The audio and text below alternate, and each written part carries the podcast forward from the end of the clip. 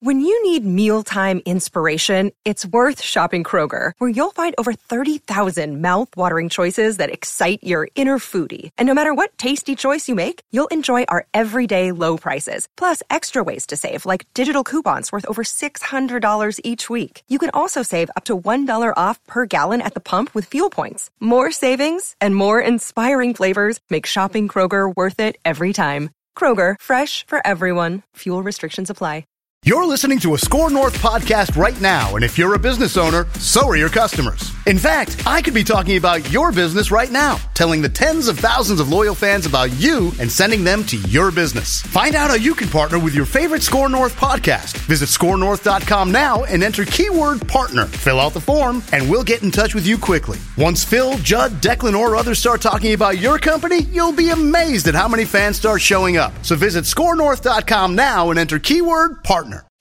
Hey everybody, it's Matthew Coller here. We're talking Vikings football five days a week on Purple Daily, available on Apple, Spotify, and the Score North app or wherever you find your podcasts. And look, if you're tight on time right now and you can only listen to one segment from today's show, here it is. Yeah, Rick Rick loves him. Yeah, Rick loves him. um, you know, analytics is a tool. Um, he likes to use it because it's a good buzzword for him. Um, you know, for me, tendencies about the other team and things like that. When we look at tendencies, we could say they're analytics, but um, I have a hard time someone telling me to go for it on fourth and five when you're up by two scores and they don't know the team that they're playing against. And if you do go for it and you don't get it, they don't get fired. I do. Mike Zimmer there from the NFL Combine. I'd just like to point out that you are just as likely to be fired if you make the wrong decisions that don't match up with the numbers as well. And uh, I tried to find this situation that Zimmer was talking about, and I did. And he had some details a little bit off. Um, just the score and things like that. So it, Zimmer versus the analytics department seems to be a thing that is happening at TCO Performance Center as we got a, a, window into it there from his comments at the NFL Combine. Judd Zulgad in for hour number two. And I wanted to talk a little about Zimmer. I know there's Dan Graziano's piece where he mentions that it's likely that Cousins signs an extension, but it wasn't really a hard report that he will be signing it sometime soon. More of just just here's what the buzz is. And Courtney and I came away from those sessions with Rick and Mike feeling exactly the same way that at this point it would be a surprise if they don't extend Kirk Cousins. Now that brings us to what does it mean for Mike Zimmer and what does it mean for this offseason? Because if, if I presented this to you, Judd, let's say that you were the head coach of the Minnesota Vikings and uh-huh. I came to you and I said, look, the last eight teams or so to make the Super Bowl ranked in the top five in points. Okay, that's the NFL today. So here's what we're going to do. In the first round, we're picking the best damn left tackle. And in the second round, we're picking a wide receiver. And we're going to have Thielen and Diggs and some other guy. And they're going to catch a lot of footballs and we're not running 50% of the time. We're throwing a lot and that's how we're going to win, Mike. Okay. Because that's how we're spending our draft picks. Now, if I said that to you though, let's say I said that and we replace Mike with Judd. Yeah. Judd, that's what the numbers say. That's what we're going to do in the draft. How does Judd feel about that? Does this give Judd the best chance to have uh, success and therefore be given a long term contract? Is that what my my very capable analytics department going to tell me? That's what they would tell you is with defense, if you rank 10th in defense, yeah. you've probably then got you know what shot. Judd says? But if you don't rank in the top five in offense, your chances are pretty low of being in the Super Bowl. Then Judd says, I might be getting old and surly, but I'm not there yet. And there, and therefore I'm on board with what you guys, if you guys can prove to me this is the, this is the strategy and game theory to get me a contract extension and most importantly, to get into the playoffs, I'm on board. So that's what Coach Zulgad says. What do you think Coach Zimmer says if they come to him and say, Mike, we're drafting a left tackle and we're adding another receiver. And just in case this Diggs thing eventually gets bad, we want to have another guy to step in. But even then, the lack of a number three option that's dangerous has hurt them. Thielen gets hurt last year, and they were able to fill it in in part because they had a very easy schedule for some portions of that, but it also hurt them in, in other games where they did not have that other option who could be a game breaker. And when you looked at some other teams, like even San Francisco, they went out and added Emmanuel Sanders. You look at Kansas City, they have the best quarterback in the world, but they also have multiple good players at the the weapon positions. They don't just have Kelce and Tyreek Hill. they have Sammy Watkins. So when you took away the first two, there was another guy who was a game breaker. And as much as I like Irv Smith, I'm not sure yet he's a game breaker like someone like Sammy Watkins has the capability to be. I think you need three, four, five weapons and a good offensive line if you want to be one of the five best offenses in the league. Um, but I'm not sure that if you told Mike Zimmer that, he would be on board considering there's a lot of needs on that defensive side. If I'm Mike, I've got another offensive question for you then too. If we're going to draft a wide receiver and throw the ball a lot, are we re-signing Dalvin Cook to the extension he wants? Probably not. Well, I don't know. So because this is going to be, I do think offensively, if you were to ask, if you were to fill Zim full of truth serum and say, give me your thoughts on the offense, I think he's going to tell you Dalvin Cook is massively important. Yeah, no, he probably is. And I got the sense from Rick Spielman that they want Dalvin Cook back and they want to maintain the core. Uh, let me take that back. I'll say yes. Because if the whole thing is, look, we're going all in on Kirk and we're going all in on offense, then you have to make sure you bring back Dalvin Cook. And that also is going to, maybe not in year one, but down the road, cut into what you could do with the salary cap. It might hurt you long term if he doesn't continue to play at a high level. Mm-hmm. But I also think there's too much fear of a fall off if he was 27, I would say, oh my gosh, no, do not do that. 27 through 30 is a disaster for running backs but he's going to be 25. So 25 through 28 is usually still pretty good outside of some maybe recent examples, but generally 24, 25 through 28, guys are still at their prime at the running back position. So even if you overpaid according to the numbers, you still have a very likely great player in the backfield who, ironically, does not have a ton of mileage compared to other running backs his age because of some of the injuries. Because he's had trouble staying healthy. Right. An ACL Which I'm sure is their concern. The whole year. Yeah. And it should be a concern, but it also is, hey, maybe he can maintain a high level of play for a little longer than some of these other guys. But if you're pushing all the chips to the middle of the offensive table, you have to have Dalvin Cook back. And you could sell Zimmer on that. But if you said, look, Dalvin's biggest impact is in the passing game. It's not in right. the running game. Right. So we need to split carries with him and Alexander Mattison, throw to him a lot, make it more of a 60-40 split, which is average in the NFL now, basically. And that's the way we could get ourselves to a top five offense, which – is where everyone who goes to the Super Bowl these days seems to be. So I think where you're going to lose Mike in, in, the conversation that we're trying to have right now is if you're telling me that you're going to draft a left tackle in the first round, a receiver in the second round, and now you're probably going to also tell me that I'm going to lose uh, quite a few of my defensive guys who I developed and absolutely love because he does.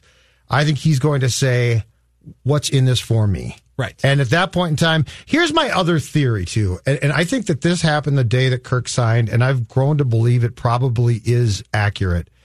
It was almost as if Mike looked at Rick and company and said, You can do this. And he's your quarterback, and I get that. But the next like two years are mine then. yeah, I, seriously, yeah, we're going to bring guys back Anthony on Barr, defense. Sheldon Richardson, Sheldon Richardson yep. was like it was like taking Mike to the store and and you occupied him with a with a really neat toy. It's like we're going to be talking to Kirk, but here's a Sheldon for you. I'll never forget the day. Seriously, have you ever covered the signing or arrival of a bigger free agent or draft pick? Absolutely, ordinarily, the entire building is electric, right? Yeah. Yep. And Egan was that day, except I'll never forget how ambivalent, if that's the right word, Mike was. Mike was just like, okay, cool, he's here. And, and it was it was the weirdest thing because it was as if the entire organization on this e- enormous day, the head coach was like, "Well, this is cool, this is fine. I'm going to go play with my defense now." Yeah. This guy is probably the best option for us, and he's terrific in the bootlegs. Is what he yeah, said. I mean, but but have you ever covered a scouting report? Have you ever him, yeah. covered a head coach who seemed that ambivalent towards what amounted to an enormous day in franchise history? Right. A, a lot of times, if you were signing a quarterback to the biggest quarterback contract in history or anything like that, I mean, the only thing you could equate it to is bringing Jimmy Butler here, where everyone, as you said, would be giddy, would be all smiles, and Zimmer seemed pretty nervous about it. And I could see why, because when you're signing someone to that big of a contract, you're putting your life in your hands here. Yeah. Not only do you know if it fails, we're all fired. So you know that right off the bat because they've given you the quarterback that you supposedly needed, but also you know that a day is going to come that you can't afford to keep people. And that day is now. You cannot afford to keep Anthony Harris. it was actually last year.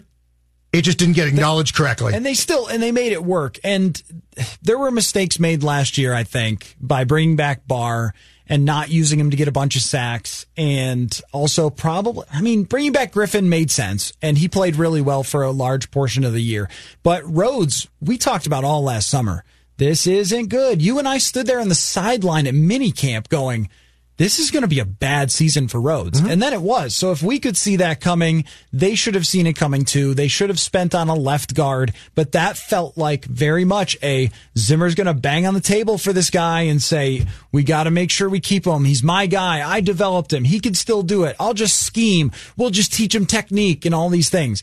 And there's no technique or scheme that is going to make up for not being able to run anymore. Right. Which is where we were um, with Xavier Rhodes last year. So you don't want to make the same mistakes this year. You don't want to spend to bring guys back or overspend on free agents, which sometimes can blow up in your face if you're trying to overpay to win some bidding war for a defensive player. And you definitely should be able to get yourself to be a competitive defense with the talent that you have now. You think about who they have left. Mm-hmm. In a way, we've acted like, oh, they're going to drop down to the worst defense in the league because they've lost this guy or that guy. Yeah. Harrison Smith is still a top three safety in the NFL. Danielle Hunter is a top five pass rusher. Eric Kendricks might be the best linebacker at football now that Luke Kuechly is retired. You should be able to replace some of the other positions and still have a good and defense. and 2020 should f- finally be the year that Anthony Barr gets a bunch of sacks. Right, right, It's possible. It could. This can work. I know it can. Yep. We've talked about this for too long. He's. It's this is no our criticism of Barr and his return to me never had a thing to do with him personally. Like he's not that good a player. He is a really good player. But the amazing, I, I think, Matthew, the most remarkable statistic or, or snapshot of the 2019 Vikings might be that Anthony Barr recorded his first and only full sack on the first play from scrimmage of the season. Yep. Think about that for a second. Yep. He got to Matt Ryan, and I looked at you in the press box. We're like, whoa, okay. He had one and a half sacks, if I'm not mistaken. He had a half sack for the rest of the season. That's right. But then And, think about um, that. This is, and this is no indictment of him as a player. But when you're talking about, well, I got to bring Griffen back too. How about you scheme it up? And by the way, you got Dom Capers now, who knows how to use linebackers and three fours perfectly. How about you use Anthony Barr and Hunter and a variety of other ideas Yep. to mix things up and Fadi scheme it? Odenigbo, who Yes. Zimmer said at the combine he believes is a starter. And if you mix in edge rushing from three, four looks uh, with Dom Capers here and Fadi Odenigbo, you can make up for Griffen. Uh, now, I'm not entirely against bringing back Griffen, but if you were going to tell me, here's your two options. You could spend 12 million or 8 million or whatever it's going to be to bring back Griffen. I think it's going to be a lot. There is a ton of interest in edge rushers. If you're the New York Jets right now and you have cap space to spend, you call Everson Griffen and you say, look, I know your friend Anthony Barr didn't want to come here last year. And I know they want you back in Minnesota. Do you say friend like that? We will give you- just dripping with sarcasm and anger. I don't know how close they Your are. friend. Your friend. Yeah, I'm Who sure. turned on us? I'm sure they're salty, yes, but they got Trevor Siemian there, so they're fine. Um, and, and you say, how's 14 mil?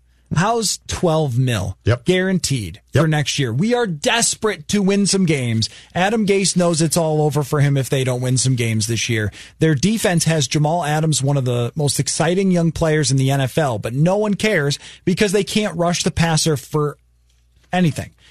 If you're them, that's maybe an option for you. So Everson could leave. And if I'm the Vikings, I have to say, let's just make that up and spend on the offensive side. But this was the same story we had last offseason where I was saying and you were saying a lot of the same things. And it seemed like Mike won out. That he got to keep everybody. Right. He got to keep Linval. He got to keep Rhodes. He got to keep uh, Everson Griffen. Right. And how did it turn out? Well, you know, they were a pretty good defense and they were a good offense, but if they had spent that money on Golden Tate, if they had spent that money on a left, a better left guard than Pat Elflein, could they have pushed for a top five offense? Could they have had a better shot in San Francisco? Probably because those players, aside from Griffen, didn't give you anything more than your average free agent would give you, or much worse in the case of Xavier Rhodes. So what I wonder is mm-hmm. when Mike makes that little jab at Rick Spielman, one thing I know about Rick Spielman is that he loves analytics. And that front office wants to be very progressive when it comes to oh, yeah. applying the data to the draft. Yes. And I also know that there's some stuff that's going on behind the scenes with analytics with these teams in the draft that is really exciting.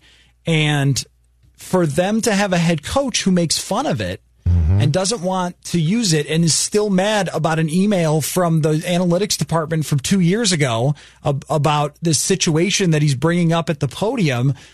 I think this just sort of screams conflict here. Okay. Because the front office should be wanting one thing and they should be saying, Mike, you figure it out on defense. We're going to give you some cheap free agents that our analytics department likes, and that's what you have to work with. Sorry. So Rick's whole uh, progressive in football theories go back to I remember when I was working with Seifert at the Star Tribune.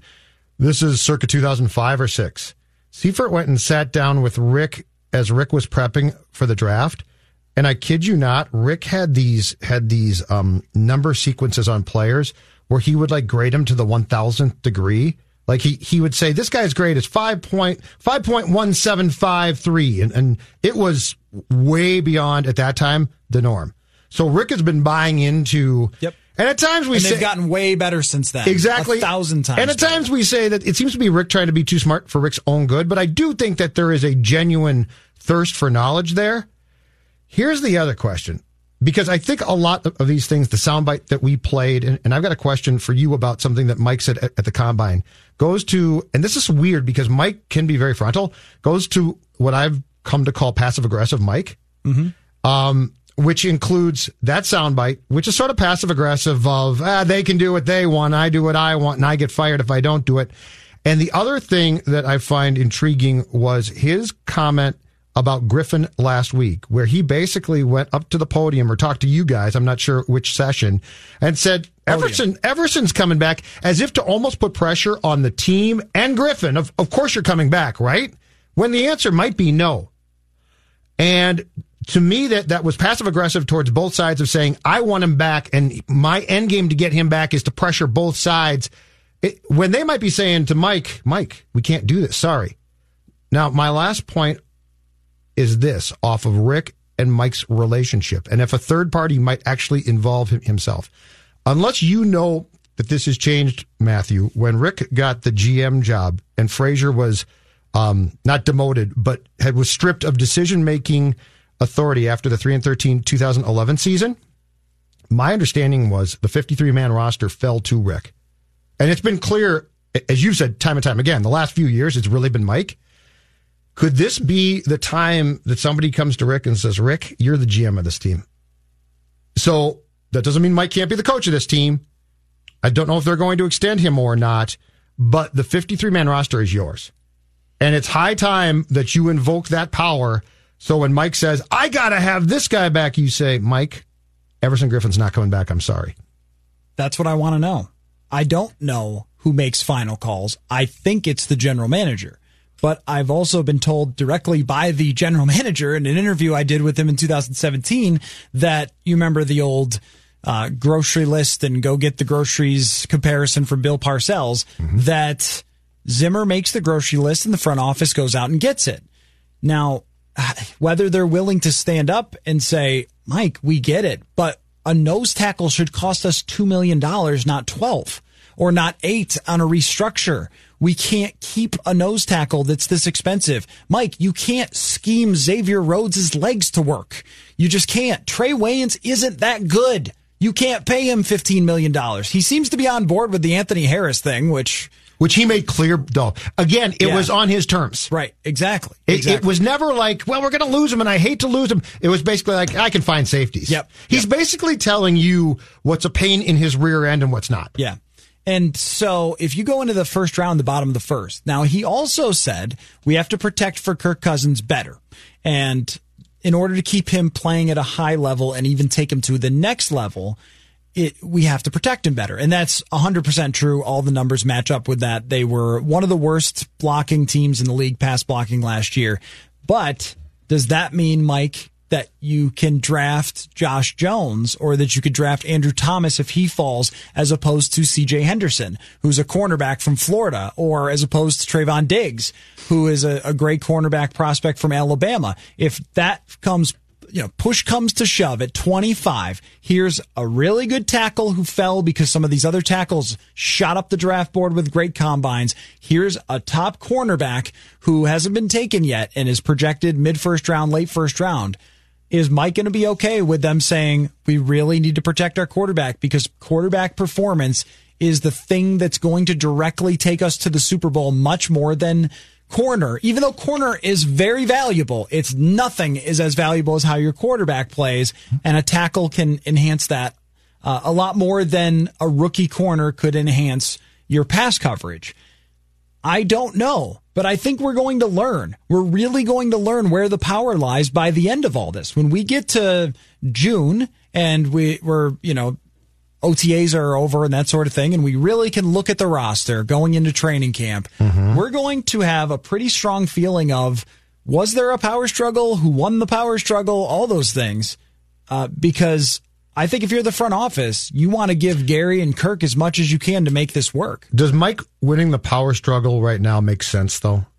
With where football is going, with where the game is going, with where the off the field philosophies are going, it just seems to me, and this is not to say that Mike is not a good coach, and this is not to say that Mike shouldn't coach this team. But if you look at where the sport is evolving to, does it really make sense? I feel like he has run things back his way. And by the way, not fallen completely flat. No, not at all. But I feel like he's been allowed to run things back, and we've sort of reached the ceiling of where that goes. So, does it make sense to say, well, let's have him run things back again? Or is this where, I mean, if Rick, if Rick has the power that we both believe Rick has, it is time for Rick to step in and say, Mike, 2020, you're my coach, but hey, we're going to have to play by my rules too. I think it does. And I wonder even about the change in president of the team. I don't know how much that might impact something, but a president of a new president of the team that comes from Toronto, a very, very progressive organization that was huge into analytics. Baseball guy, exactly. I just wonder how it sits with people when Mike goes up to the podium and says, "Oh, this analytics department tells me I got to do something. I ain't doing that."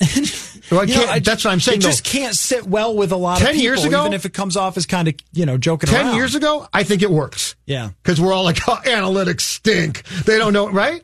But it's 2020. Yeah, And, and- more and more teams are doing this. And, and also, what does it say that he got away? But we all know that internally Kevin Stefanski was thought highly of. And part of the reason was his background in being willing to use analytics. So how much do we need to also weigh in that a guy that they probably at one time were thinking about as being their head coach who walked out that door sort of fit into exactly what they appreciated. And Mike, mm, he borderlines or makes fun of it. I came back from the combine with the sense that if Mike continues to be exactly the way that he is, he might have some tou- uh, some tough times with people within the organization.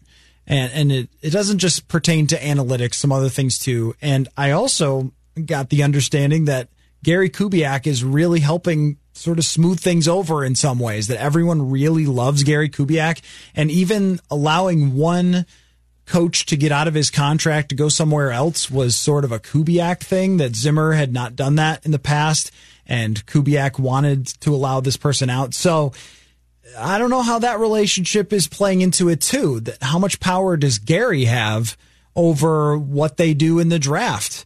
Like, does, does Gary have a say? Would it be him in a meeting room saying, Mike, if we don't have a left tackle that could protect our quarterback, we aren't going to go to the Super Bowl. If you don't have a perfect corner, let's say you have Holton Hill starting there or some rookie starting there, we can figure out ways to cover up for that and still end up with a decent defense like they did last year, fifth in points, even yeah. though they had some shortcomings. But if we don't protect Kirk, we're not going anywhere because Nick Bosa is just going to eat us alive like he did in the divisional game in San Francisco. So I think we're going to learn as we go forward a lot more. And I, I came away with thinking that Zimmer might get an extension for a couple years, but that doesn't alleviate the pressure that is on him and also the potential for some conflict as we go into free agency and the draft. And I heard that he might not, which means that there are for sure differing philosophies. That you bring up the one thing that I think is is sort of the X factor in our entire conversation, and it's a complete unknown.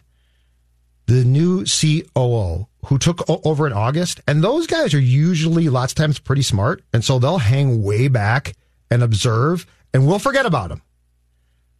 But after six months or eight months, lots of times they will come out and be like, you know what? I got some thoughts here.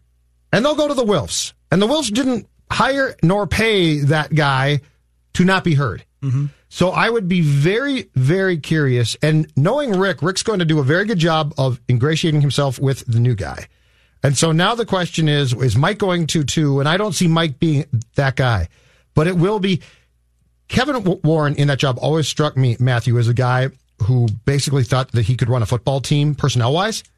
I don't think the new guy is like that, but I think to say that the new guy doesn't have thoughts about this and definite views on how the operation should work would be a mistake. Mm-hmm. Yeah, I think so too. And coming from the organization that he came from, I just have a tough time seeing him saying, yeah, let's run the ball and play defense because that's not what the Toronto Blue Jays were about. The Toronto Blue Jays were about being as progressive as you could possibly be.